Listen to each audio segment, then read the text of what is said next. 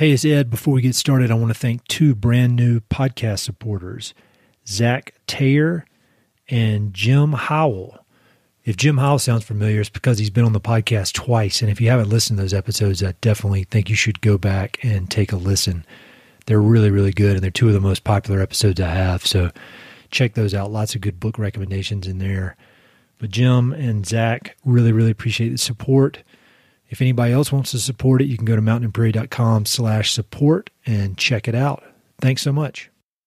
Hey,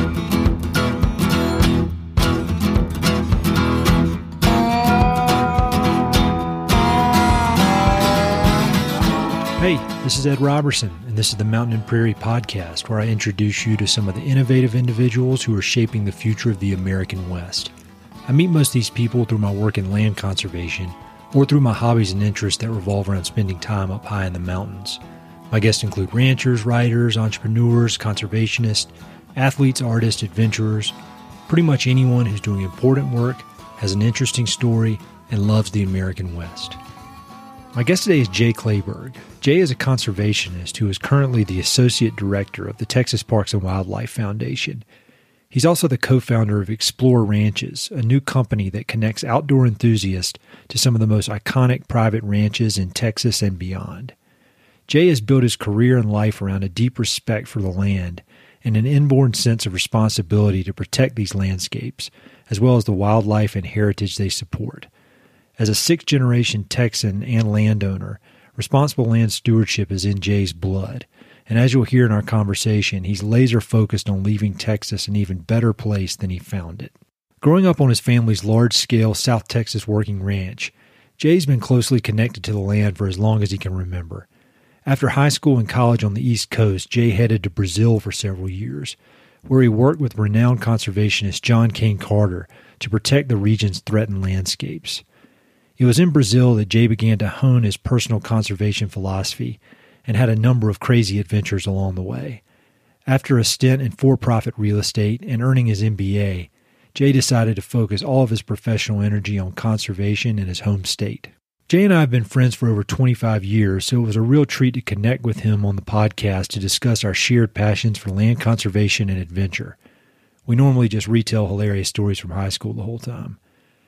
As usual, we covered a lot. We discussed his upbringing on his family ranch and lessons learned from both his family members and the larger ranch community. We talk about his time in Brazil, the conservation challenges in that region, and one close call on a small airplane that could have been the end of Jay. We also discuss Explore Ranches, his work with Texas Parks and Wildlife Foundation, his role in the upcoming film The River and the Wall, and some of his adventures throughout the West. We talk about the importance of humility and honesty, benefits of having a for-profit mentality in the nonprofit world, and his favorite books, films, and much more. Be sure to check out the episode notes for a full list of topics that we discussed and links to everything. I know you're going to enjoy this episode, so here it is, Jay Kleberg. When you meet somebody for the first time, never met them, they come up to you and they say, "So what do you do?" How do you answer that question? I say that I'm associate director for Texas Parks and Wildlife Foundation, which is the nonprofit partner to the state's Fish and Wildlife and Park Agency. And my primary objective within that organization is to conserve habitat for the benefit of wildlife and people. And I think generally my sort of focus over the last five to to ten years has been on conserving land, primarily in Texas, and um, enabling more access mm-hmm. to to land, uh, whether that's on private or public um, property. And I guess more recently have started a, um, a company called Explore Ranches, and uh, finished up earlier this year a, a film um, about a trip that five of us took from El Paso to the Gulf of Mexico, but all of it really focused on um, habitat and wildlife and uh, public access. Awesome. And that's enough to fill up like three or four hours talking about all that in detail. So, so maybe um, Maybe let's start t- by talking about Explore Ranches, since that's the newest thing, and then and you can talk a little bit about that. And then I'm going to have one of your uh, one of your co-founders come on uh, later to go into great detail. But can you just talk a little bit about that that idea and, and kind of how it all played out? Sure. Uh, so we three of us uh, who are all landowners um, formed Explore Ranches and launched A, an online platform um, on December the third uh, that uh, houses it currently eight ranches, seven of which are in Texas and uh, one of which is in Steamboat Springs, to allow those properties to market their um, uh, amenities, their accommodations, uh, their recreational opportunities on a limited basis to um, outdoor uh, enthusiasts and, and travelers. And the idea sort of came out of my upbringing, which was on a working ranch in South Texas that's been in my family uh, since the mid eighteen hundreds. And over that time, we've built a, a sustainable operation with multiple revenue Um, sources that really the, the focus of all um, that uh, income production is, is really to, to keep a, a large swath of um, native South Texas habitat intact. And we've got the benefit of one hundred, one hundred sixty plus years of doing all that. And not all landowners, especially in a state that's ninety-five percent um, privately owned, have that luxury of either having you know, large acreage or, um, you know, a business enterprise to help them hold on to, to um, open space and, and to steward that. At the same time, with my work at Parks and Wildlife Foundation, I've seen over the years and, and some work um, with Grand Canyon National Park that, that, you know, we've got public um, spaces Uh, but a lot of them are um, in high demand, and so connecting people with with the outdoors is also, you know, a huge incentive of mine. And so I, we created this business to connect outdoor enthusiasts and landowners that that um, have uh, wildlife habitat and these just amazing scenic um, parts of the country, so that they can hold on to that that land for.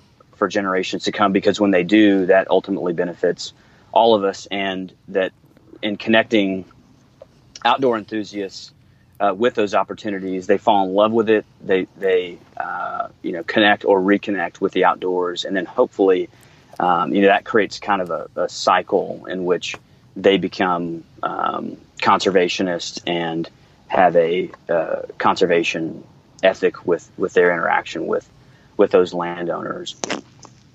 Yeah, I think that's. I mean, I, I think that's a powerful, a powerful way to look at it, because I mean that's that's how I got into conservation, is just through spending time outdoors as a kid and that connection, and then one thing led to another, and now it's basically my full time job. And so I don't think when people hear that, people who may not have experienced it may think that that's you know there's there are a lot of steps between being spending time outside and being a conservationist. But I mean, I think you and I are both proof that that's, that's how it happens. Do you agree with that? Right.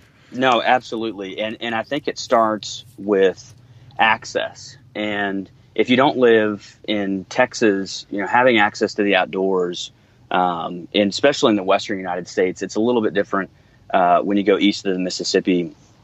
But if, if you're in Colorado or Montana, I mean, you just step out outside your, your front door, and you, within a few minutes, you've got access to some either a national forest or a national park or a state park. It, it's pretty readily available. But in Texas, I mean, I happen to live in a city, Austin, that is really well connected with green belts, and there's a lake right in the center, um, uh, a lake that is part of the Colorado River that sort of runs right through the center of the city. And so having access to and um, that uh, creating that connection um, with the outdoors is kind of second second nature um, for a city like Austin. But you get outside of that in Dallas and Houston and some of these other places, and even in rural Texas, and um, you know, there's definitely a barrier between uh, wanting to get outdoors and then actually finding a place to go to go do that. And we're seeing that even in the hill country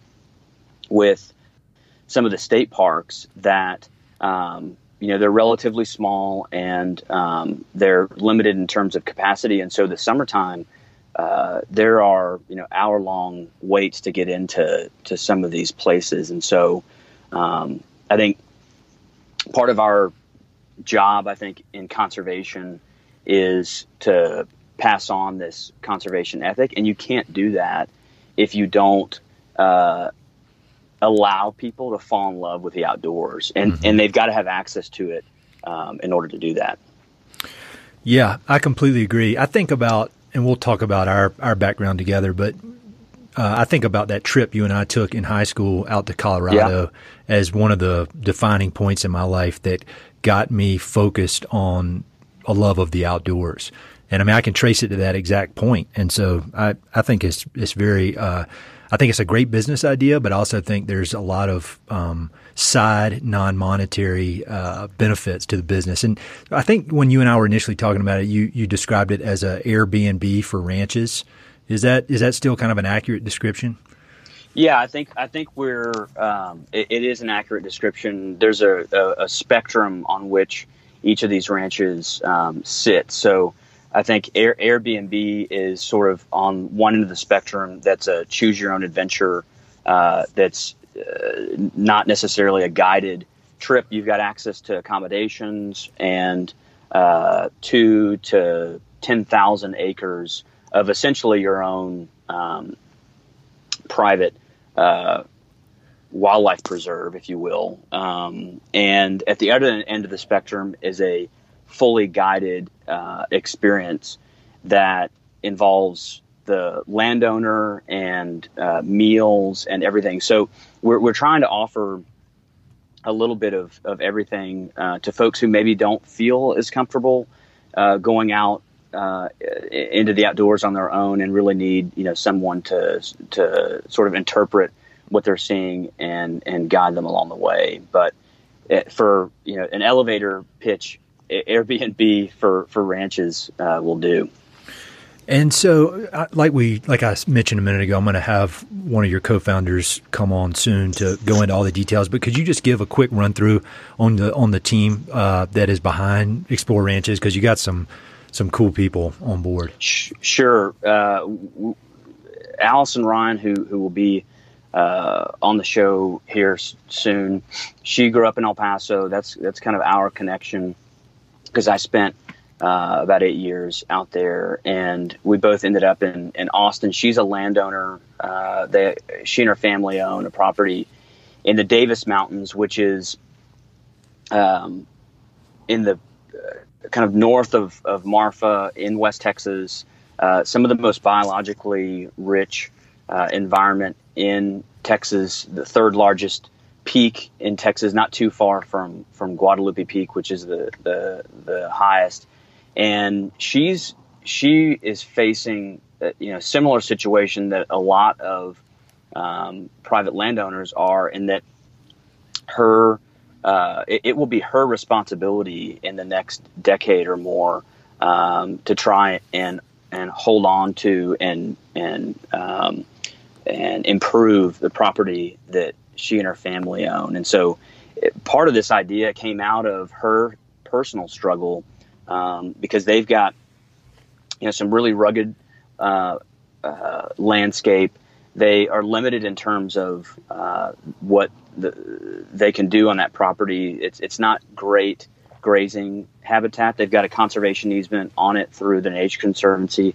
They're they're attached to tens of thousands of uh, of conserved acreage around them. And she started taking people here in Austin, mostly women, out on these guided trips uh, to her place. And, you know, just just the the um, the process of trying to market that uh, was daunting. And, and so it really was the eureka moment for me. And I went out to go visit her and took some friends of mine who had spent a lot of time outdoors. One is now with, with Amazon, and the other one uh, has spent a lot of time in Europe hiking around and skiing, and they were blown away. No, number one, that they couldn't believe that it was uh, that we were in Texas, mm-hmm. and number two, that you know for them it was a foreign concept that someone actually owned a mountain, yeah. or uh, you know, or owned a canyon. Yeah, and uh, they said, "Man, you've got something here." And so we started brainstorming the the the, the three of us, and, and the third partner is Jess Womack, who you and I went to high school with, and he has uh, been in the ranch operation business for, uh, I mean, his family for multiple generations, but he himself operating his family's property on the Texas Gulf Coast for over a decade. And he's, he's dealing with the same issues. Uh, you know, you, you have to diversify your income, and, um, and he's been trying to figure out, you know, a way to, to continue to hold on to that property and, and improve the habitat. And so we kind of put our heads together and said, you know, if, if we could help uh, these landowners spread the word about what they're doing and the value that that they're providing to the public, also generate some income for them, and then and then provide um, outdoor enthusiasts with some access, then uh, we think we've got something. And so we spent the last eight months um, contacting landowners around the state and, and outside of, of Texas uh, and have ended up with close to one hundred thousand acres worth of private uh, lands for, for people to, to recreate on. That's awesome, man. Um, I need to get Jess on the on the podcast, but I'm scared it would just be like the two of us kind of giggling the whole time, and I don't and like telling telling silly stories. um, well, I'm gonna I'll have links to Explore Ranches and to all your social media and all that stuff, and then obviously we'll be talking with Allison in detail, so people can check it out now and then um, and then listen back in for for more detail on that. Um, I want to talk about your kind of personal journey to to full time conservation as well, because you've got such an interesting background. And we linked up, I mean, it was like twenty-five years ago now, which is crazy. But before that, you yeah, grew up, as you mentioned, grew up on, on a massive ranch in Texas, you know, very closely connected to land. Your family's been closely connected to land for, what are you, are you like the sixth generation, seventh? Sixth generation, yeah. Uh, yeah, and so, like, when you were growing up there, and that was just kind of your day-to-day life, was was this conservation ethic that you've developed and that your family's developed, was that something that you guys talked about? Like, was it something your your family would, would try to teach you about, or was it just kind of something that was always there and not really discussed, but you just kind of picked up on it over the years and it was a part of you, or maybe something in the middle? Yeah, I think maybe in the middle. I, you know, gr- growing up probably through, I would say before I went to high school, um, I went to school on the ranch with the sons and daughters of cowboys and spent my weekends and, and most of my summers working with them. Uh, and then during the hunting season, spent a lot of time um, out in the field. And and then just generally my free time was outdoors all the time. I either had a bike or I had a motorcycle uh, or I had a horse uh, and was just, I mean, it, it was, um, you know, a pretty, now I realize, you know, very um, unique way to, to grow up. And I think just through osmosis, learn that, you know, there are all of these different facets to um, conservation and, and land management. We've got, we have cattle, we have a farming operation, um, we have hunting and hunting leases, uh, which started in, in the mid-eighties, really in Texas. Um, hunting leases have been, over the years, a way for, for most people to um, uh, generate uh, revenue that allows them to um, improve habitat. And, you know, before that time, y- you'd be hard-pressed to, to find anyone, I think, before the mid-eighties, who believed that wildlife someday would actually be higher value mm-hmm. than than cattle, and and that's true today. Um, and so, as I got into you know high school and college, and got really more as a shareholder of, of a company that owns uh, land and and uh, agribusiness operations, more into the details of you know what it what are the, what are the numbers and what does it actually take to do this? What's the science behind it? We started. Um, through some of my father's efforts um, years ago, a wildlife research institute down in Texas, that uh, down in Kingsville, that's that's associated with Texas A and M, mm-hmm. and and really provides science uh, to the decisions that we're making, and not just what the, that my family is making, but to you know three million or more acres of what's called the last habitat of uh, South Texas prairie, um, and those landowners. So you're really now, as I as I've you know gotten older, realized that.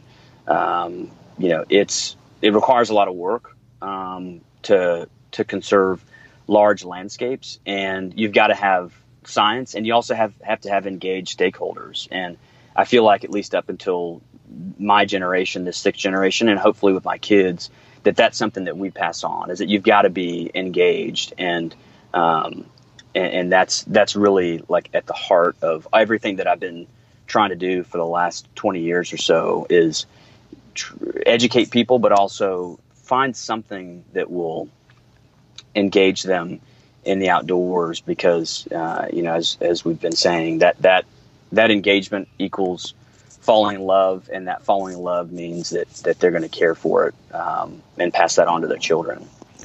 So when you th- you think back to to being a kid and growing up there, you know, say from you know. as early as you can remember through college. Obviously, you were learning a lot from your, your parents and your other family members. Were there any other either people you knew or people you read about just that, that kind of influenced your thoughts on the importance of land stewardship, conservation? I mean, any anybody or even any experiences you had that you look back and you're like, yeah, that was that was pretty uh, influential in my thinking on all this? Yeah, I... Uh... I spent some time in the Brazilian Amazon for about three and a half years. And we were, myself and um, a, a couple uh, that was, the wife was uh, Brazilian born, but had been trained at the T C U Ranch Management School. And her husband uh, was a former airborne ranger, went to T C U Ranch Management School, and uh, was from Texas, and ended up in, in Brazil with her managing some property, and had started a, a travel business set up very much like African safari um, uh, operation. And we we operated this travel business for a few years, and we had the former executive director of Texas Parks and Wildlife, a guy by the name of Andy Sansom, come on a trip with the executive director of Bat Conservation International, and Um, a landowner from, from South Texas. And we were we were trying at the time to figure out, you know, how do we stave off what what was and still is, it just kind of, it, it depends on the year. Um, you know, some of the highest rates of deforestation in the world mm-hmm. uh, are on what's called this, you know, transition zone um, between dry forest in in Brazil and and more tropical high forest like you, you might see in in pictures. And he said, you know, we, we had this, the same issue of, you know, how do you address conservation on a large scale in Texas years ago? And how do you do it in Texas within a public agency uh, with very little public land? Right now, Parks and Wildlife Department in Texas has about a million and, and four hundred thousand acres of property that they manage.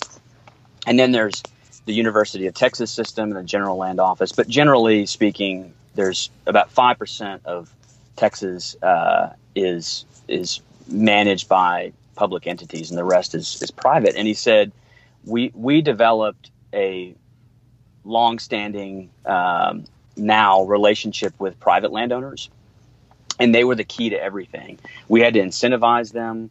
Uh, we had um, uh, surveys and a program that that um, that. help them to understand the biology of um, the wildlife and the wildlife habitat that they've got on the property. And it was something that we really hadn't honed in on in, in Brazil. And it's something that I've uh, have, have sort of carried with me, is it really comes down to um, whether it's, you know, civic engagement or political campaign or conservation, down to the the landowner and the stakeholders on the ground.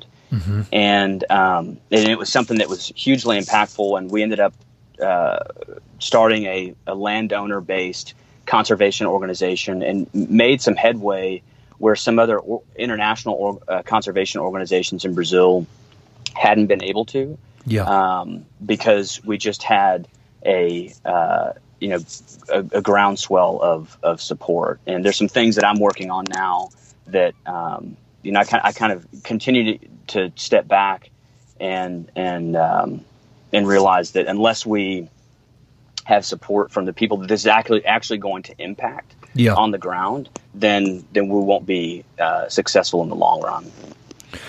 So your time in Brazil, that was that was a good transition because that was exactly what I wanted to talk about next. So was the guy you were working for, is that John Carter, John Cain Carter, yes. is that right? Yeah, yep. he, he's yep. an interesting dude, and I, I've yes. read a ton about him and heard about a lot about what's, you know, what, what he has dealt with down there. And from from the stuff I'd read, you know, there was a time, I don't know if it's still the case, that it was pretty lawless down there. And yes. so when you showed up, I mean, I'm sure you had spent time traveling a bit before that, but you show up and you live there. I mean, what kind of culture shock was that, going from the Northeast in college to to all of a sudden, you know, the uh, a version of the Wild West in Brazil?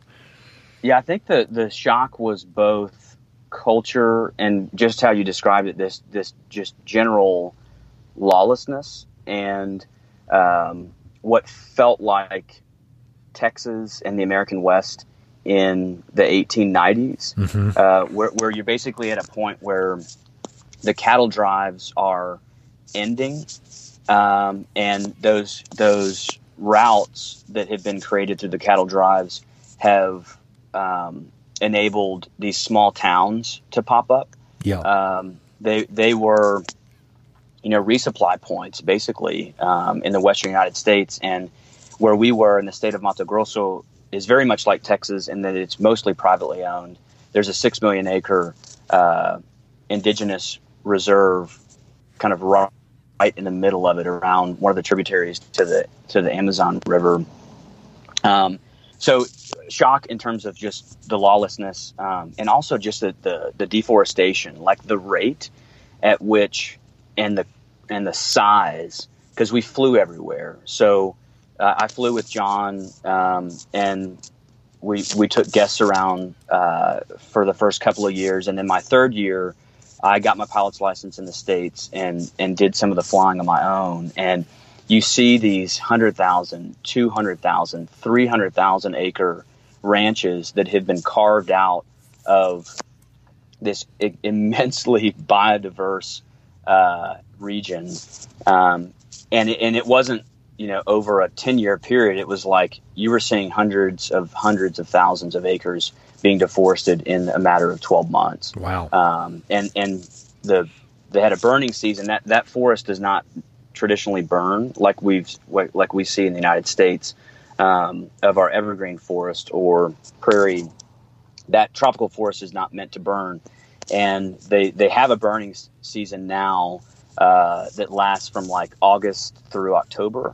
Um, and that smoke, and I, I know this because I I flew uh, a, a single engine from the state of São Paulo up to Mato Grosso, kind of the center of the of the country, Brasilia, uh, during that, that burning season. And the smoke was up at like twelve thousand feet. Wow. For about two thousand miles. So essentially, you know, covering...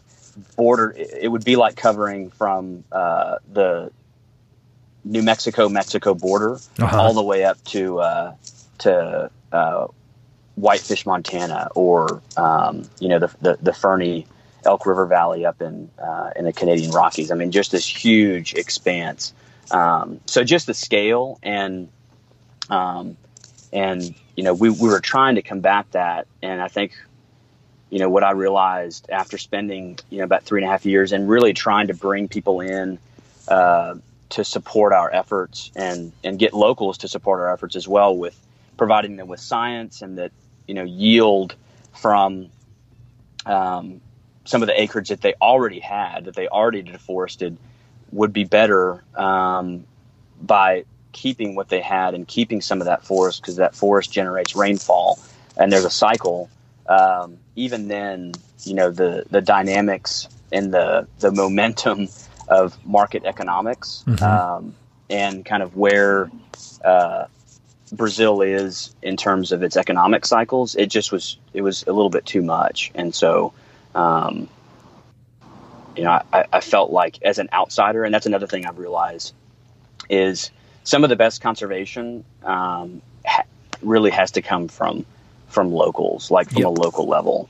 And, and that's one of the things that I, that I realized is I would always be, you know, a foreigner in that country.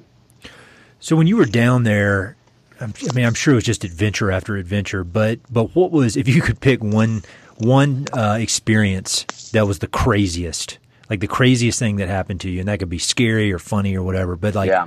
what was the, the most intense?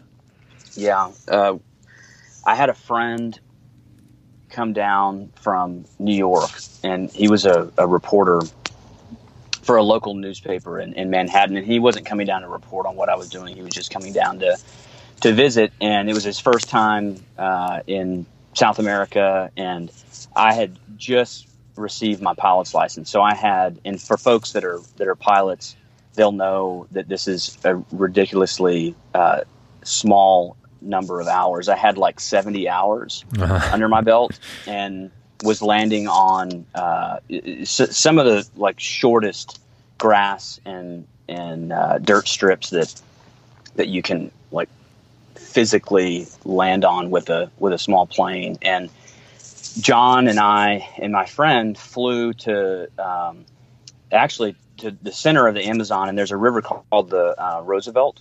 Which yeah. If you've, if you've, yeah. So the River of Doubt. So yeah. We, we were awesome book. We were within a few miles of that. Uh, and if you've read the book, you realize, and it still is this way, that it's very remote. It, it takes about uh, three days by boat to, to get in there. And so we were flying in to make contact with a tribe um, and uh, do some scouting uh, because we were looking at, at doing some, some trips up into this, into this area because it's like really pristine, amazing fishing, like seventy pound catfish, Damn. uh, it, huge piranha, and just absolutely, you know, wild. And so um, we're flying in, and what they teach you in, in school is you, you want to be able to land um, in a position so that if you, if you, if something happens before mm-hmm. you touch down, that you can take off. Yeah. And so I come around um, over this runway, and I've got a river on one end, and I've got one hundred to one hundred twenty foot trees at the other end of the runway.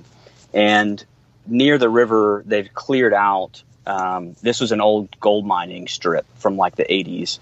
They they they basically cleared out um, the the rest of the runway, but it was filled with these huge Uh, tree stumps. Like they just didn't go to the to the uh, bother of, of clearing them out. Yeah. And so I do a couple of circles around and realize, you know, my best option here is is to come up over the trees, come straight down and and land it, because if something happens, I can at least pull up or go into the river or something. And so I do what's called a forward slip, and a forward slip is essentially allows you to drop like a brick out of the sky. Uh-huh. And I do that, and, and when I do that, I, I still pick up some airspeed. And this runway is like maybe eight hundred to one thousand feet long, pretty short. And what's a typical uh, runway? Uh, typical runway, like if you're at an airport or something, and it's been a while, but I want to say like maybe four thousand. Oh, sh- damn, man. So we're we're talking about like um, like landing on uh, like uh, the the width of a city block. It's kind of yeah. what, what that, you know, might look like, maybe maybe half of that. So I eat up half the runway, like just in what's called ground effect, because I'm just going too fast. Mm-hmm. And finally touch down, and it's dirt. And so I press on the brakes, and the thing locks up, and then it starts going faster. It starts skidding Ooh. down the runway. And I remember looking over, and the, the manager of the property and the chef are looking at us like with this un uh, they they couldn't be, like incredulous look, kind of like waving as we go by, like why are you going eighty miles an hour past the the front of the runway? And we blow through the end of the runway, and I see what I think is the blade starting to come off. like in pieces. And uh, what it was was we were cutting through the grass. Uh-huh. And finally, after about fifty feet or so, we like rock forward. The blade hits the ground in this kind of mulch, and then we rock back. And my buddy is like ash and sweating. And uh, he, we all get out. And w- the manager comes out. He's like, "You guys okay?" And, and everybody was fine. And I was concerned. First of all, we, we landed within about three feet of a stump, mm-hmm. uh, which would have which would have pulled the engine. If we'd hit it, it would have pushed it through the firewall into um, into John and I. Damn. And so so we dig it out. And I said, I think I can land that. Like, I think I can land it the the way that we just came.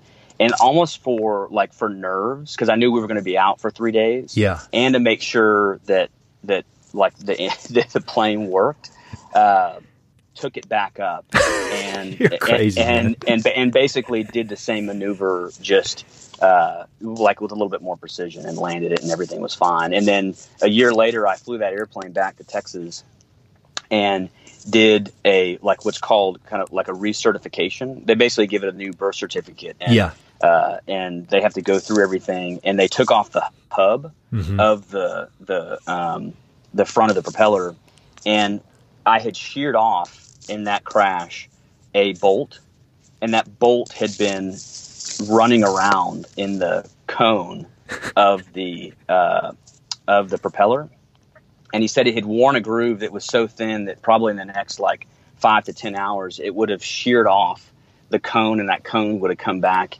into the uh into the windscreen and like into the cockpit. So I got super lucky. Oh my uh, god. And my friend never flew with me, and my wife for that reason uh is taking very few trips with me in an airplane. That's crazy. Well, I mean, that's crazy on a lot of levels. The actual event is crazy, but then the fact that you were flying that thing back back to Texas. And I mean, is that the closest you've ever come to dying, you think? You know, you wonder, like, you look back on things like, man, that was really crazy that, like, that I know of. I mean, that was very, uh, it was super close. Like, I think if we had, if, if we'd gotten, you know, any further, if we'd gone a little bit faster and gone any further down that runway, we would have hit one of those tree stumps, the one that was in front of us. And I think that engine would have come back. And in those planes, that firewall is basically like as thin as a Coke can. Uh-huh. And so, and that engine is, you know, pretty big and heavy. And uh, I think that would have, would have probably been the end of John and, and me. My buddy probably would have survived. And since he's a writer, he probably would have had a pretty good story to tell. Damn, man. Um, You leave Brazil, come back. Is that when you move to El Paso and get in the real estate business? Yes. Uh, moved to El Paso, uh, got married in oh five, mm-hmm. and uh, my wife moved out there. And she was actually doing work for the Peregrine Fund at that time. And so she, she it was great. It was a great move for both of us. I was in the commercial real estate business, uh, and we were developing cross-border uh, industrial parks, got into the ranch ranch Um, business uh, as well in New Mexico, and was traveling uh, into Tijuana and all the way down to Chihuahua and Monterey. And she was doing work in the Marfa Marathon area and up on some of Ted Turner's properties in New Mexico. And then just made some great friends. Uh, and, you know, in a place that has the largest urban park uh, in the United States with the Franklin Mountains. Yeah. And, you know, pretty close to uh, Ruidoso and, and Taos, and just some great, I mean, that, that for me was a little bit of an eye opener um, in terms of having that kind of unfettered access to public lands. Sure. Because New, Me- New Mexico uh, just has some, some great access, and um, both, you know, mountains and deserts and, and some decent hunting. Uh, so we, we had a really amazing time there in, in El Paso. And, Was at the time when you lived there, was that was it pretty rough? Like like uh, there was a point in the mid two thousands, I feel like, when it right. there was a lot of crime along the border because of just some shifts in policy against drug cartels and things like that. Was it was it pretty wild down there at that point? At least the reputation was the reputation right. Wild? I mean, the the the facts are that Juarez was in like six, seven, and eight the the most deadly, dangerous place in in the world. Yeah. Uh, just just because of their murder rate. that that being said, uh, on the El Paso side, just because of the sheer, this isn't the only reason, but the, the theory being that you've got Customs and Border Protection, you've got w- one of the largest um, military bases in Fort Bliss yep. there, so a lot of military personnel. Um, you've got F B I has an office there. You just have a lot of um, like law enforcement presence, and so you know if if humans and drugs are moving through uh, El Paso, they're that's exactly what they're doing. They're trying to move through and, and get out. Yeah. And so I actually, I mean, we we never locked our doors. It's it's always ranked for mid-sized city, cities in the United States as either the safest or the second safest city in um, in the nation. And so we certainly saw it. And I think from El Paso's perspective, we also during that time um, saw the construction of the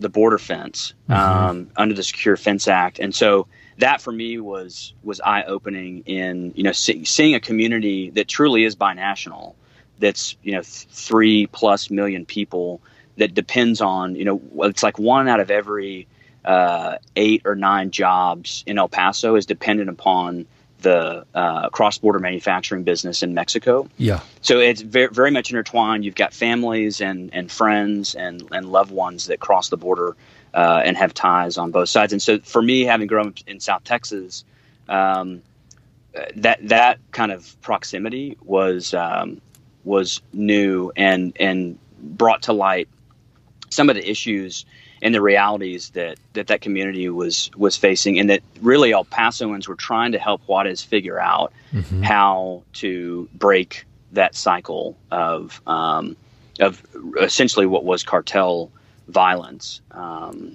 and, you know, heard, I think one of the most impactful people that I heard while I was there was the mayor of Medellin uh-huh. after um, Medellin sort of came out of the, the cartel crisis down there. And um, he described essentially how he and a group of friends had all, a lot of them had been out of um, the country. He was a professor up at Wisconsin, yeah. University of Wisconsin, came back, and they sat around and said, we've got to do something uh, because our, our country is in turmoil. And we're the only ones, you know, people are, are going to be the ones that bring it back. And so they drew straws for elected offices that they uh-huh. would all run for. And he drew the short straw for mayor of Medellin. Oh, wow. Uh, and this is like shortly after the time of Pablo Escobar. And so he, he runs, he loses, he actually runs again, and uh, was super, was just very successful in investing in some of the lower income parts of, uh, of Medellin, and, and giving people, uh, access to education and, uh, loans, and really building the city up, you know, neighborhood by neighborhood. And mm-hmm. I think Juarez has had still some, uh, fluctuations, but I think the economy is doing much better in Mexico, and you're seeing net negative or net zero migration of Mexicans out of, um, the U S. So you got more, uh, Mexican nationals leaving the United States than are actually coming in. And I think that's because the economy has, um, has improved.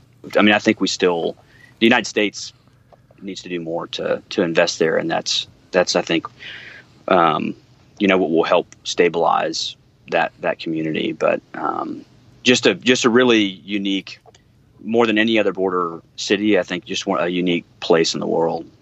Yeah, well, it sounds like you. I mean, you had a great experience there. You had a great job. It was, you know, a great community, just kind of a, a, a good all-around experience. So, what prompted you to leave there? And if I, if my chronology is right, you went you went to business school, and then after that, started working for Texas Parks and Wildlife Foundation. So, yeah. what what kind of prompted the move from?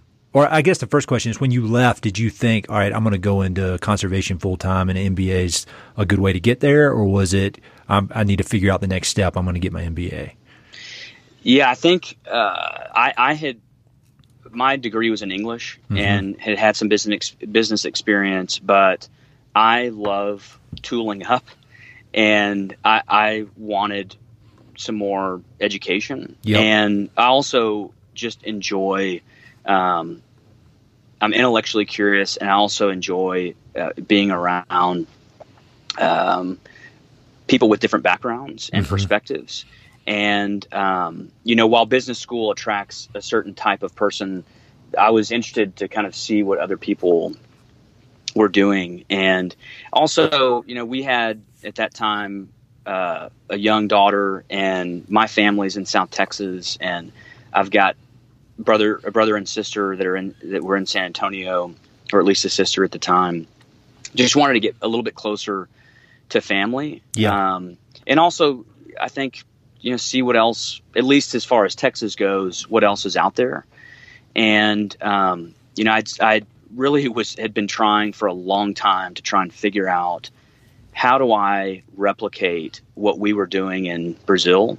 You know, large scale, uh, what I thought was pretty difficult, um, conservation work, but, but do it on my home ground. Mm-hmm. And, and business school, although that seems like an unusual path, was was a way for me to get tooled up, give me some time, give me a couple of years to kind of figure out where that niche is. And I spent a lot of time while I was in business school talking to conservation leaders um, around the state about, you know, what are some of the skill sets that you see um, in your industry, and, and also maybe some skills that are lacking. Mm-hmm. Um, and and I I learned, having gone to been in business school for about a year, and then I, I landed an internship with the National Park Service uh, at, at um, the Grand Canyon, that my real estate background also was um, was a huge asset. And so um, I just I really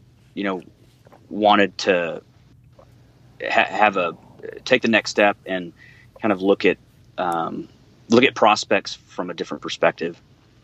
Yeah, I think, at least in my experience, uh, you know, we've got very similar backgrounds. I was in, you know, for-profit real estate for a long time and have an M B A, and I think that combo is is very effective and also very needed in conservation. At least, mm-hmm. at least in the Rocky Mountains, it is, and I w- it sounds like it's the same in in Texas. I think just having some of those hard skills that you can bring.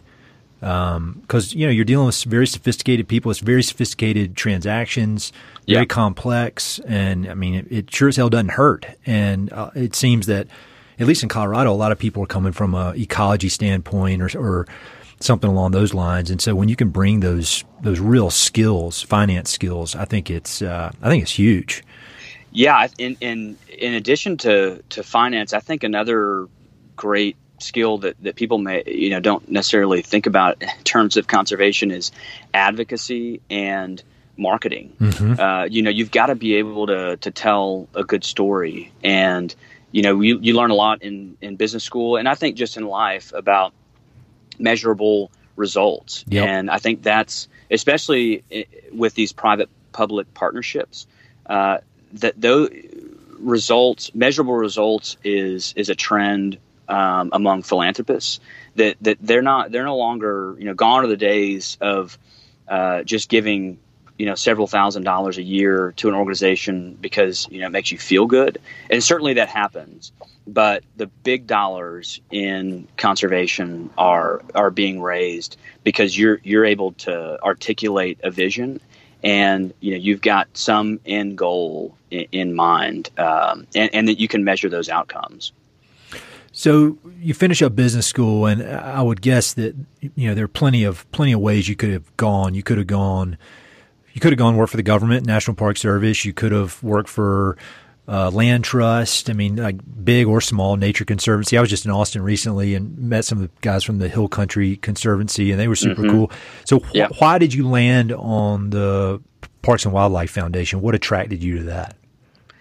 The the ability to impact large uh, swaths of Texas uh, positively, both at the habitat level and at the recreational access um, level. There, there, I don't believe, and I'm obviously biased, and and uh, am, am coming from a, a, a very particular perspective.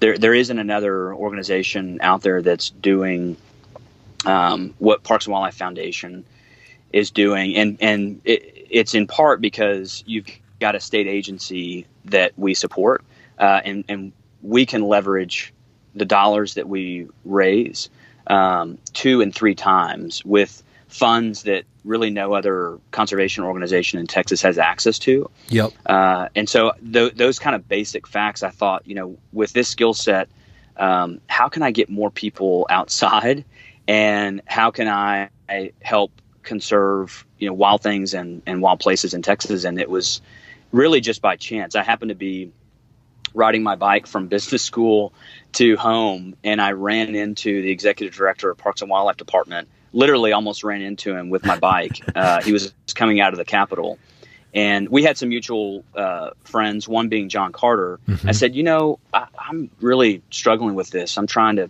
figure figure this out. He said, let's go to lunch. And uh, he at lunch described Parks and Wildlife Foundation, which I'd never heard of, and they were Uh, had just changed executive directors and were embarking on a hundred million dollar campaign. And they, they were, they needed someone. I just really happened to fit the, the role who could help them articulate through a business plan how they were going to both raise and spend those dollars. Yep. Uh, and, and I had done a business plan like three months earlier for Uh, Grand Canyon National Park. Uh-huh. And so it just really, I just happened to be in the right place at the right time. Well, right place, right time, combined with years and years of, of preparation and what do they call it? Sharpening the saw through all your, right. you know, education experience. You, yeah, you were ready for that. Right. Yeah, um, totally.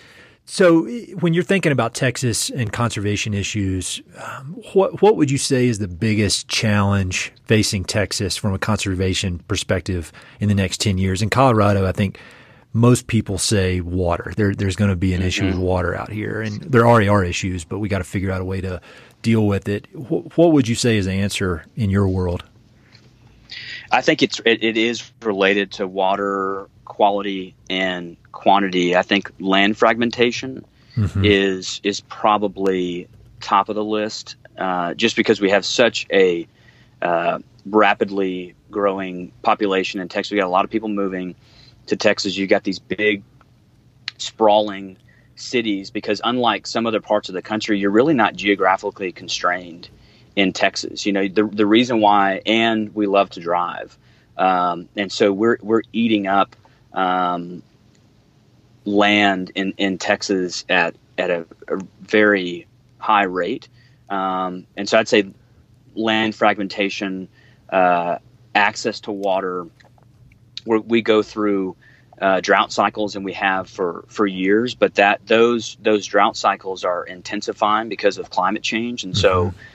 Um, you know, we're seeing lakes that now are at one hundred percent, but, you know, a year and a half ago were at like twenty, thirty percent capacity. Wow. Uh, and these were man-made lakes that were built not only for water supply, but also for energy. And when you get into a real uh, crisis situation, um, which we did, you know, about two months ago, we had a, um, a, a boil water uh, requirement here because we had so much rain. So we're going through these like huge uh, extremes of drought and flooding that the, the water treatment um, facilities that provides all the water, drinking water for all, for Austin uh, was so uh, backed up with silt mm-hmm. that, that they had to stop and, and clean out the, the filtration system. And so all of Austin, including the restaurants, we're having to boil the water. So a bunch of them shut down. Damn. Uh, and this was, this was for like um, maybe seven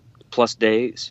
Uh, so I think, you know, maybe one other may just be, you know, as uh, we've got, I, I don't know if it's this way in, in, um, in the Western United States, but non-native species, whether you're talking about um, plants or Uh, we have uh, infestation of zebra mussels uh, that that um, are detrimental to a lot of the lakes sort of north of, of Austin right now in boats and um, and and other structures. Uh, and we've got large swaths of the Rio Grande that have chorizo cane, which is a non-native species, and um, uh, a, a host of threatened and endangered species that that um, that need our attention. And you know, I think the the future's bright in that you've got uh, a, a lot of the a lot of the issues have become acute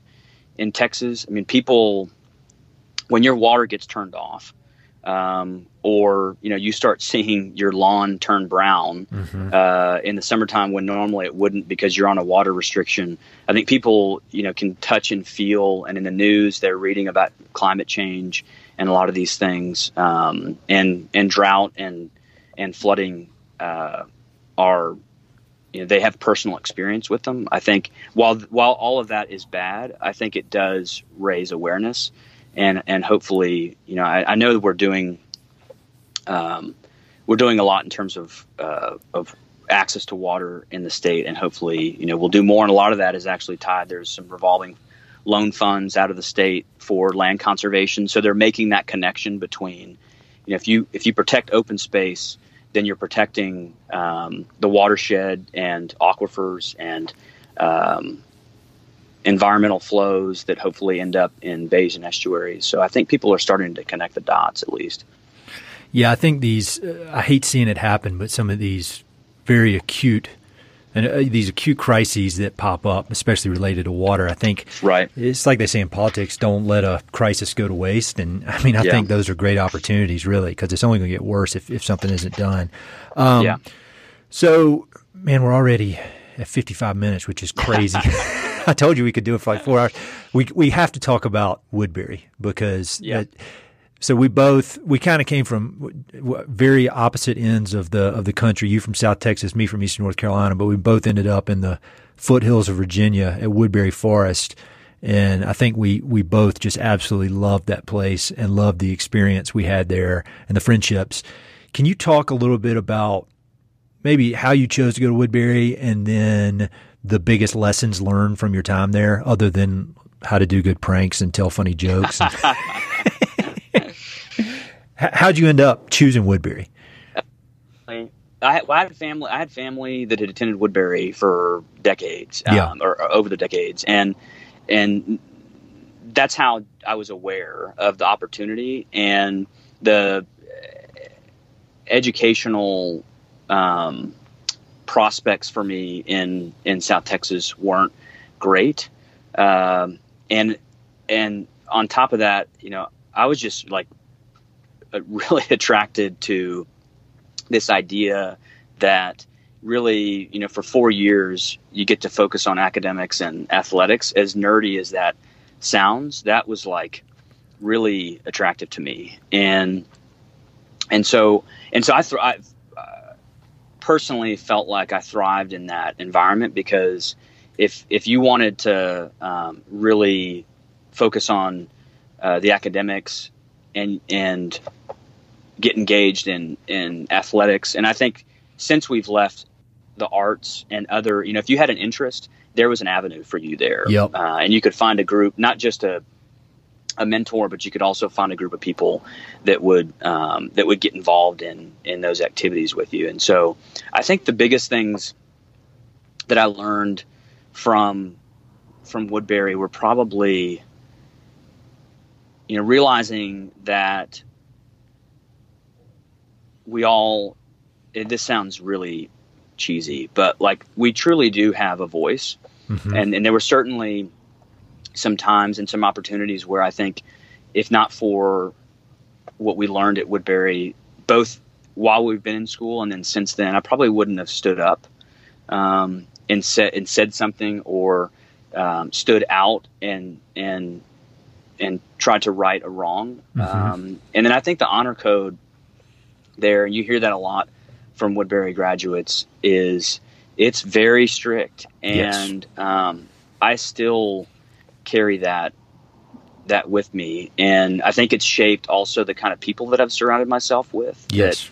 That um, have really strong character, and and then the last thing that I that I've I've carried with me to this day is, you know, we had a pretty regimented, and this is not everybody at Woodbury, but there was, if you were involved in sports, like for me, I got into this uh, routine of, you know, working hard all day, and then taking a couple of hours at least out of the day to to to focus on athletics and um, team sports and uh, and your your yourself uh, and and I've I've carried that with me, and, and all of the, I think, mental fortitude that comes with that, and teamwork, and all of those things. I'm sure you learn. I mean, we don't. I don't have an, an alternative perspective, mm-hmm. but I feel like we got that in spades. All all of those things um, through through that education. Yeah, I agree. It's such a formative age, you know, from fourteen to eighteen, I guess. You were there a year before me. So I got there when I was fifteen, but mm-hmm. it's a really cool experience and just hard to measure the impact of being in a place like that where you're rewarded for doing all the right things. You're rewarded yeah. for being honorable, for not lying, cheating, stealing, for not putting up with anybody that does, for, you know, working is extremely hard academically, working extremely hard athletically. You know, I, I, I don't know that I'll ever have a schedule as tight as it was yeah. at Woodbury. I mean, it was from seven a.m. yeah. to one a.m., at least senior yeah. year, and class on Saturdays. You know, that people can't believe that. But right. And I just, man, I just loved it. And I don't know, I would be a completely different person without that experience um, for for so many different ways. And and the cool thing about it is that they've they've maintained those standards. I mean, here we are twenty-five years after we got there, and it's even better than it was when we were there. Yeah, um, and, it, and it's cool. And I, yeah, and I I have have kind of continued uh, or try. I'm not sure that I'm always successful at it to to like maintain that schedule. Mm-hmm. Uh, obviously, with you know we weren't um, having to take care of kids and maintain a relationship yeah. with a significant other uh, and a job and all those things. But but I've tried to kind of meld that um, or or. Mo- replicate that mold of a schedule of just sort of get getting after it and doing as much as you, you know, is humanly possible in a day. Uh, and, and hopefully, you know, at some point reaping the benefits of that. Yeah. I'm at my best when I'm that way. And I always yeah. think back to, you know, this is how I was at Woodbury. This is how the schedule mm-hmm. was at Woodbury. And somebody was making me do it then, whereas now it's, you know, it, it all has to be self-motivated, but that's the baseline. And yeah. um, I've just found in, in a million different ways, it's it that is the that's the goal on a daily basis yeah. for me. So, and I think I yeah. think if you talk to guys from class of nineteen fifty or guys from class of two thousand eighteen, they would all say a similar thing, which is pretty yeah. pretty unique. Um, yeah, what a what a great experience and a funny experience too. I, we won't go into some of the uh, other stuff. Um, yeah. Well, so real quick, will you just tease your upcoming film, and then when it comes out, we'll we'll talk more about it. Because I had Ben Masters on the podcast a long time yeah. ago. He was nice enough to come on when I think I had like I'd done like six episodes or something. And so, can you just kind of give a, a tease of that, and then we'll we'll talk about it in detail when, when it comes out. Sure. Uh, so uh, to preface it all, look for the the film uh, t- to premiere in the spring of twenty nineteen. And then we'll do a festival run uh, subsequent to that, and then hopefully, you know, we'll we'll be streaming sometime uh, in the summer and fall. Uh, but the film is based on a trip that five of us did by horse, uh, bike, and canoe from El Paso to the Gulf of Mexico, along the Texas-Mexico border and the Rio Grande River, to uh, understand the impacts of a proposed contiguous border wall. And so we started December first of last year, uh, twenty seventeen, uh, at the Texas, Mexico, New Mexico border, and uh, spent seventy-two days uh, on on the the the river, um, and had just a, a varying set of backgrounds. Uh, Ben's a director and uh, horse guy. Uh, I've got some conservation and private and public lands experience. We had a river guide whose parents are from Guatemala originally, who immigrated uh, without documentation in the seventies to to Texas, and, and he was subsequently born in, in Austin. His name's Austin, uh, and and lives out in, in the Terlingua area as a river guide. And then Heather Mackey, who's an ornithologist trained at Cornell uh, and is now at U C L A, and just an all-round Uh, badass. She, after we finished our trip, uh, feb- roughly February the fifteenth, several months later, uh, soon after she finished her um, her degree, she rode with her father from uh, uh, Canada to Mexico on a mountain bike. So she's she's definitely uh, got the endurance bug. And then Felipe de Andrade, who's a host on uh, Nat Geo Wild, uh, oh, cool. and he's got his own immigration story. Uh, and so since since then, I mean, we finished the film back in February, and uh, have been doing, Ben and I and Hillary, the producer, have been doing talks um, around the state. We went up to D C last week and did a, a private screening for some staffers, some congressional staffers, and had Senator Udall from New Mexico and Congressman O'Rourke and Congressman Hurd from Texas there in, in an attempt to try and relay to folks what the, the damage to access to water uh, in the middle of a desert, um, migration patterns of, of wildlife. And, you know, people don't, the last thing I'll say is people don't understand that, you know, if you look at where the existing fence is, and there's seven hundred miles of it, one hundred thirty-six of it in Texas, west of Texas, it's pretty much like on straight lines. Yeah. But when you look at that fence in Texas, it's a quarter to three quarters to up to a mile right now uh, from the river, which is the international boundary itself. And so when when we're talking about a contiguous border wall in Texas, at least, uh, you're separating Texans from the Rio Grande, number one, and number two, you're ceding over a million acres to the south side of the wall, which mm. essentially becomes a no man's land, which in Texas should be cause for revolution. yeah, uh, yeah. And, and revolt. Um, and so we're just trying to get the information out, and hopefully this, this film will help. I can't wait to see it. Uh, Unbranded is one of the, the best documentaries I've ever seen. And this one, it's, it looks like it's going to be that, you know, times three or four. I mean, it's just going to be a, a awesome, because it, it, there's so much, um, it's a current issue that, that needs to be explored. Yeah. And um, it, a lot of goods can come from that. So I, I can't wait to see it. We'll, we'll get back on here and talk about it when it comes out. Um, sure. And then one more thing, and then I want to ask you some quick questions. You, I wanted to talk about your humility, and then that was a perfect example because you, you were talking about your the, the person in the film who rode her bike from uh, Canada to Mexico, and you just happened to glaze over that you did that as well. You didn't mention that you did that as well. Opposite direction. Opposite direction. Oh, you rode the other way. No. Yeah, I rode the other way, so it, it wasn't a uh, it was a non sequitur. Well, one of the things ever since I've known you for twenty-five years, you know, you're from Texas. You grew up on a big ranch.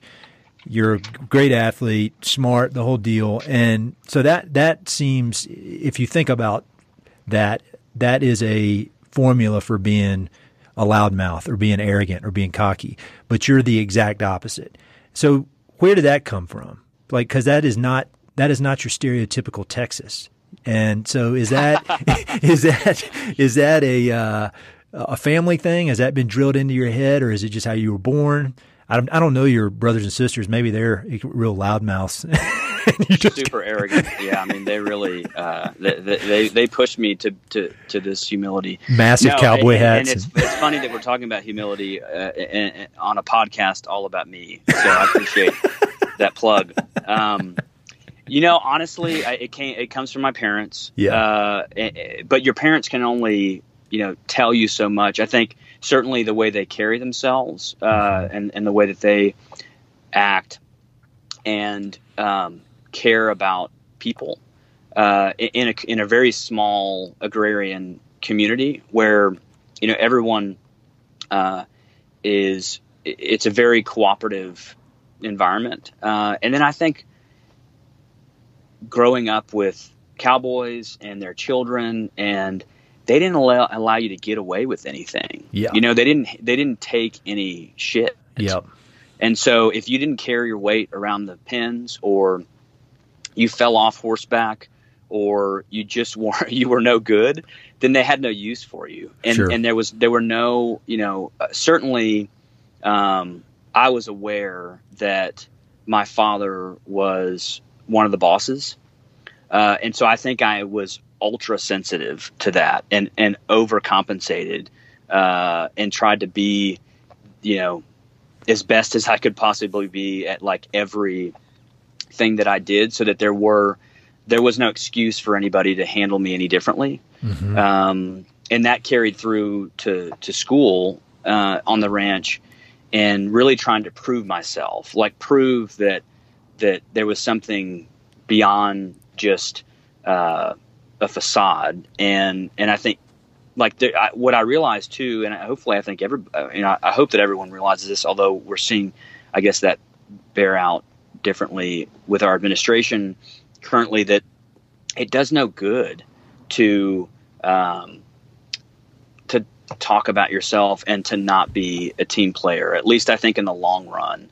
Um, it doesn't. Like, you get so much more accomplished if, um, if you if you're in it as uh, as a collective rather mm-hmm. than than for yourself. Because I think people see through that, and um, and so you know I just have no use for um, for for for not being humble. It, it just doesn't. You know, maybe that's selfish in its own way, right? No, I, um, I think, and I think in a way you wouldn't say this because you're too humble, but I think the, um, I think humility is is ultimately a sign of confidence. I think the people that are mouthing off and talking real big, and they're, you know, it's, the older I get, the more I realize that they're obviously trying to cover up something. And the people, I see it time and again, and basically every single person I've had on this podcast is like that. They're they're just humble about what they're doing, and they're passionate about what they're doing, and and that comes from a a deep inner confidence that some of it's inborn and a lot of it is built up through, yeah. you know, just, just working your ass off. Yeah. And, um, I mean, I think you can gain a lot of confidence just by hard, hard, hard work, which is clear you do, um, academically, athletically, and professionally. So anyway, I'm, I'm glad we got a guy like you on the side of conservation, 'cause it's, um, there's some big challenges. Yeah. Well, my dad, my dad says, uh, always says, just get after it. And, uh, you know, it's been, it's such an interesting time to live in where creating brands is no longer the responsibility solely, uh, or the, the, um, the playing field of companies. Mm-hmm. It's, it's been brought down to the level of the individual, yep. which is extremely empowering. But at the same time, like for me with this film and with other things, it's like such a, it's so against how I operate.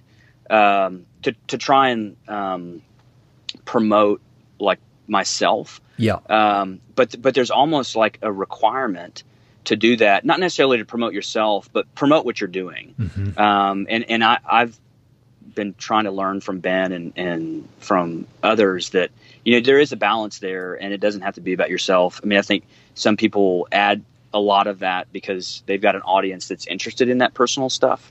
Um, But what I what I what I like about social media and the current state is that you do have, you know, platform, and I think everyone or a lot of people have, you know, interesting things to say. And if if what we're doing, you know, what you're doing and um, and others is ultimately for the betterment of society, then get after it, you know, and uh, not just do, but also try and educate people about. about what you're doing and what some of the challenges are. Yeah, that makes perfect sense to me. I've, I've thought about that exact thing. And I think what you're doing, and to an extent what I'm trying to do here, is it's not about me or it's not about you. It's about getting these ideas out there. And it's kind of like a yeah. service to, to the people who are interested, and just the more info, the better. And I feel like that's, that's exactly what you're doing in, in everything you've got going on. So anyway, keep it up. And let me, let me go through a few of these quick questions, and I'll let you get back to, to your important, or you're just kind of sitting around today, right? You're just kind of taking it easy, I feet up in, on the desk. Uh, yeah. Slippers, uh, and, pajamas, like those silky oh yeah pajamas, yeah. kind smoking of a baby jacket blue. Nice. Yeah, well, more of a baby blue. I'm I'm kind of a like a Motown, you know, Motown guy. Um, so yeah, just hanging out. Cool. Um, all right. So I've asked pretty much everybody on the podcast these questions. It's good to compare the answers. What, if any, is your favorite or favorite books about the American West? Do you have any that come to mind? I, man. Um, Empire of the Summer Moon is Ooh, kind good. of a Texas book, but it's it's about Native American culture and sort of the end of of, of an era. And um, although Stephen Ambrose has come under fire uh, over the last decade or so, man, Undaunted Courage so good is so good, and I just I love that stuff. I mean, if I could have taken that job. Um, With, with Lewis and Clark, or had been one of them, I would have I would have taken it. Um, and then there's, it, it's not necessarily about the West, but there's a, there's a book called The Nature Fix. Oh, I just read that. So good. By Florence Williams. Yeah. So good. And all the things that you and I know and feel when we're outdoors, she's able to uh, scientifically and neurologically quantify mm-hmm. like the benefits uh, yep. and talking about, about uh, backcountry brain. Yep. It essentially, you know, if you're out outdoors and in open space for, for a couple of days, you start to, like, your mind starts to expand, you become more creative. And that was one of the aha moments for me in this company um, with Explore Ranches is if we could enable more people to have those moments outdoors, then, you know, we're doing a service, uh, not only to, to the environment, but, but to them and their, and their mental health. That's a great book. And I, I thought the same thing. I thought I, I already know all this, but I didn't have any data to back up what I thought right. I knew. And so like, yeah. it, that, that's a great book. I think everybody should read that. Do you have any favorite documentaries or films? So th- because it's relatively uh, recent, uh, we went to Telluride Mountain Film Fest this last yeah. year yeah. and uh, saw The Dawn Wall. Oh, I haven't about, seen that about yet. Tommy Caldwell. Sure. And just...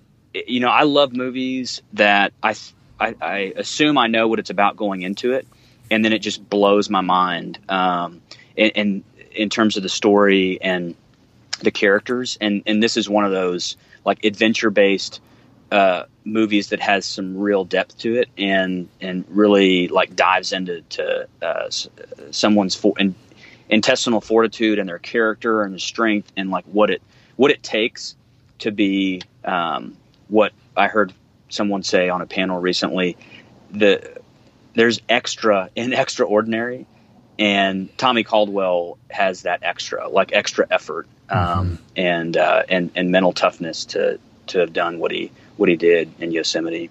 And he's missing a finger too. Yep, which missing is insane for a, a rock yeah. climber. Um, yeah, he's he's a hard ass. Yeah, I, I, I want to get him on the podcast at some point. Um, yeah, and I, you know what? I, this just this just. Uh, one comes to mind real quick. Uh, yeah, yeah. Because because he's a he, he was on our uh, crew and was was a big part of Unbranded. Um, Phil Baraboo's Charged, um, and I know you've I know you've had Eduardo on the. On I've the had podcast, I've had Becca, his wife story. Or his fiance, and I'm I'm hoping to get Eduardo on soon. Um, okay, but what a cool dude! I mean, just a really yeah I, I, that that movie's awesome. Yeah, those are those are both great. Um, this is this will be funny. So you obviously you got a lot going on. You do long distance mountain biking, triathlons. You got three girls. I mean, you're full speed. Is there any activity you do that would be surprising? That's maybe funny or weird. You're out. You're sitting around in baby blue pajamas right now. Apparently. Um, well, anything else? Yes, uh, that's a. A good segue. We have an entire closet of wigs and costumes, and we had a, a someone come over to help my wife with, like, you know, uh, storage. You know, they come in and they help you, like, oh yeah, put clean together racks and things yeah. like that. Yeah. And she came downstairs, like, with really wide eyes and kind of, like, left awkwardly, and I was like, "What? Is, what? What happened?" And she ends up calling my wife later, and she's like, um, what is – I look, I don't mean to pry, but what are all those wigs doing up in that, like, secret closet upstairs? She's like, I can I can explain. We love Halloween and costume parties. So I've got I, – we have a bunch of wigs, and I've got a Teen Wolf outfit oh, uh, that I pull out every couple of years. And I even went van surfing uh, a, a few years ago when I was a little bit younger. Um, and, and for those that don't know, that's a scene in, in Teen Wolf, the movie with, uh, I think it was Jason, Jason Bateman. Oh, oh no, yeah. no, no, it was Michael no, J. Fox. Michael J. Fox. The, the original was Michael J. Fox. Uh, so anyway, I've dressed up as Britney Spears, uh, uh, just for, you know, my children's, my, I have daughters. So just for their sake. So anyway, that's, uh, something my wife and I, uh, a good, clean fun that we enjoy. Jay's an excellent dancer too. I remember at Rich, Richard Wright's wedding, you were you were taking care of business. And in high heels, it is extremely challenging, I have to say. Uh, so, what is your favorite location in the West? If you had to pick one, okay, so this is non U S, so don't shoot me. No, that's but, right. Um, the Elk River Valley between Fernie, like uh, essentially uh, north of uh, Whitefish and Roosevelt, oh, yeah, Montana. Yeah. Okay. You go the Elk River Valley. When we were on our uh, mountain bike trip, flooded. Um, but even even in those circumstances, from Fernie north to Banff, the the Rocky Mountains are extremely severe, and the valley is relatively narrow. Yep. And so you're and you've got these amazing lakes. So you're you're riding or you're hiking or you're driving through this valley with with these you know uh, uh, peaks that emerge five, six thousand feet above you, and they're snow capped, and these like moss ringed, uh, fern covered lakes. I mean, it's just like a magical place, and I- I'll never forget it. And I want to go back. Like if I were to do a section of that again, that Great Divide mountain bike route again, I would do the Gila because it's so hard. Yeah. And I would do parts of, you know, most of Montana just because it's so wide open, and that that Elk River Valley is just spectacular. I've never been up there. I'll add it to my list. Amazing, my ever-growing please. list. Yeah. Um, so next to the last question, if you could make a request of the people that listen to this podcast, as people that love the American West in one way or the other, have an interest in conservation, either in ranching or uh, athletics or art, you know, just people yeah. that love the West. If there's something, offer some words of wisdom or offer some advice. Is there anything that comes to mind?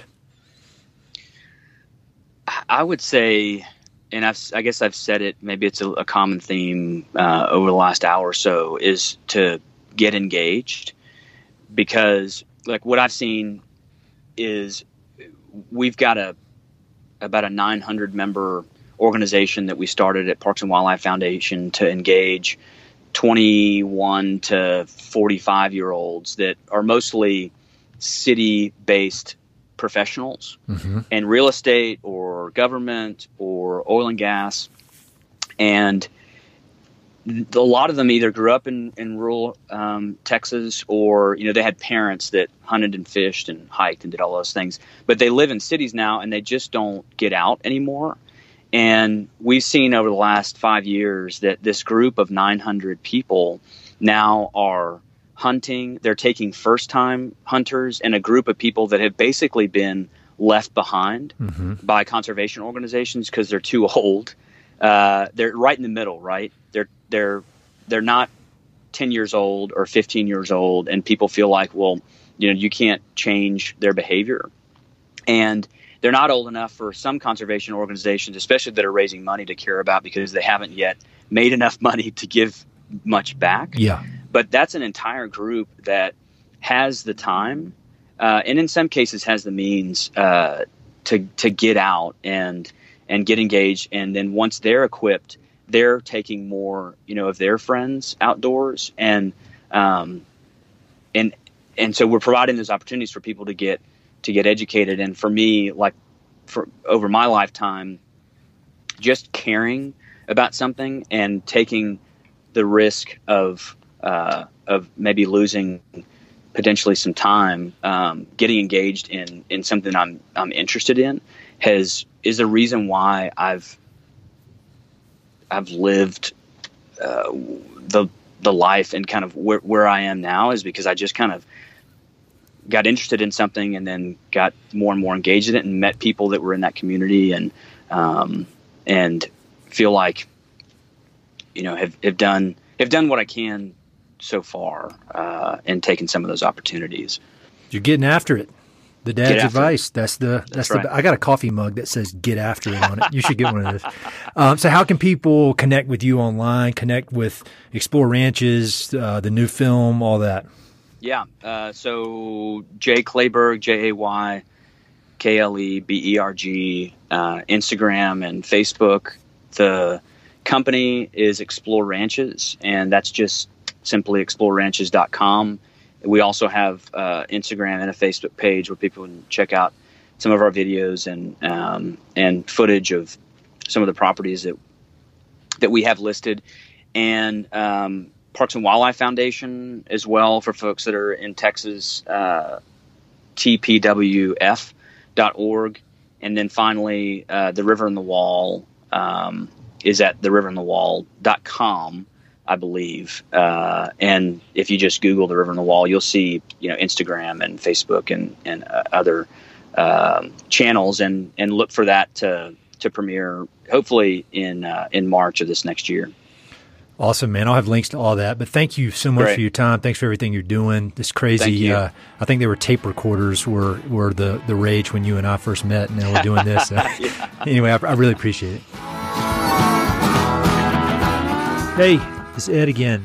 Thanks so much for listening to the podcast, and thanks for listening to that particular episode. I hope you enjoyed it. Before you go, I've got three quick things. Number one, if you like the podcast, please do me a huge favor. Either pass it along to a friend who may be interested, share it on your social media, and or go to iTunes and give it a five-star review. All those things would mean a lot to me, and they would really help to spread the word about the podcast. Number two, if you've listened to many of these episodes, you know that I love reading and I love talking about books. Every other month, I send out a quick email with a few books that I've recently read and highly recommend. The subjects are varied, but they're pretty much all nonfiction with an emphasis on history, biographies, adventure narratives, and topics related to the American West. There are no sales pitches for ranches, no spam, no other kind of nonsense, just books. So if you'd like to sign up for the list, head to Mountain and Prairie slash reading, or just go to Mountain and Prairie, and there's a massive tab at the top that says book recommendations. Click on it. There are a ton of good books that I've read. Some of the old email lists are on there. Uh, you can go crazy. There are a lot of books. And finally, if you know anyone I should interview for the podcast, please don't hesitate to reach out and let me know. All my contact info is at mountain and prairie dot com, and I'm on all the social media stuff, Facebook, Twitter, Instagram, blah, blah, blah. So feel free to reach out. I'd love to have some recommendations and suggestions of interesting people I should meet. All right, that's it. Thanks for listening. Talk to you soon.